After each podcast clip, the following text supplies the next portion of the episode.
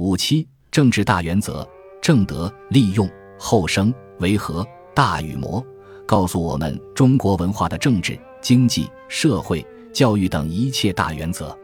我们几千年来有几个要点：你走资本主义的路线也可以，共产主义、社会主义的路线也可以，甚至于帝王制度也可以，民主也可以，都有个政治的大原则。这个政治的大原则在《大禹谟》里头，就是正德、利用、后生、维和，这是尧舜传下来的。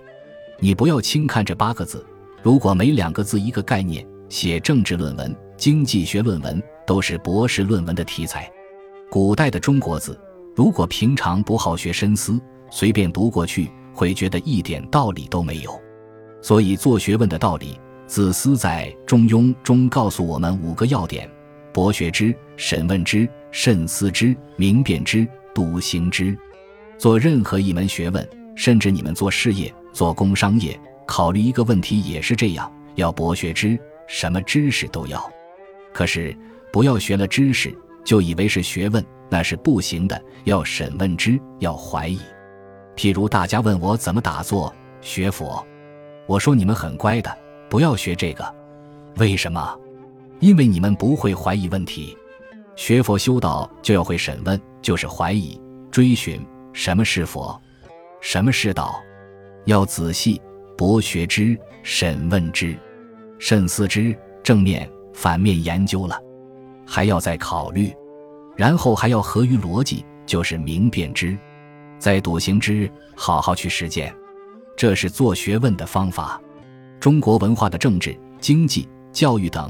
正德、利用、后生、为和，这是上古传统告诉做皇帝的，告诉大禹做帝王要注意这个。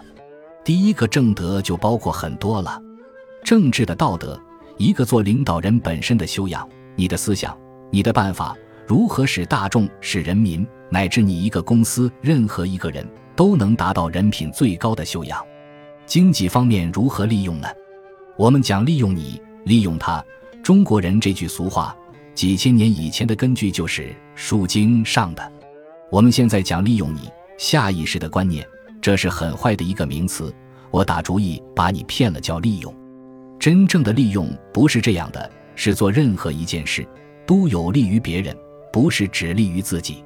所以说，利用就是经济学的范围，正德而后利用，政治道德达到最高时，利用万事万物，使万民得利。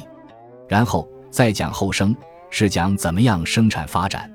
最后一个原则为和，一切都要和平达到的，不是斗争达到的，也不是政争达到的，更不是用战争达到的。实际上后世都不用维和两个字了，只有六个字：正德、利用、后生，包含了所有文化。选自《南怀瑾讲演录》，两千零四杠两千零六。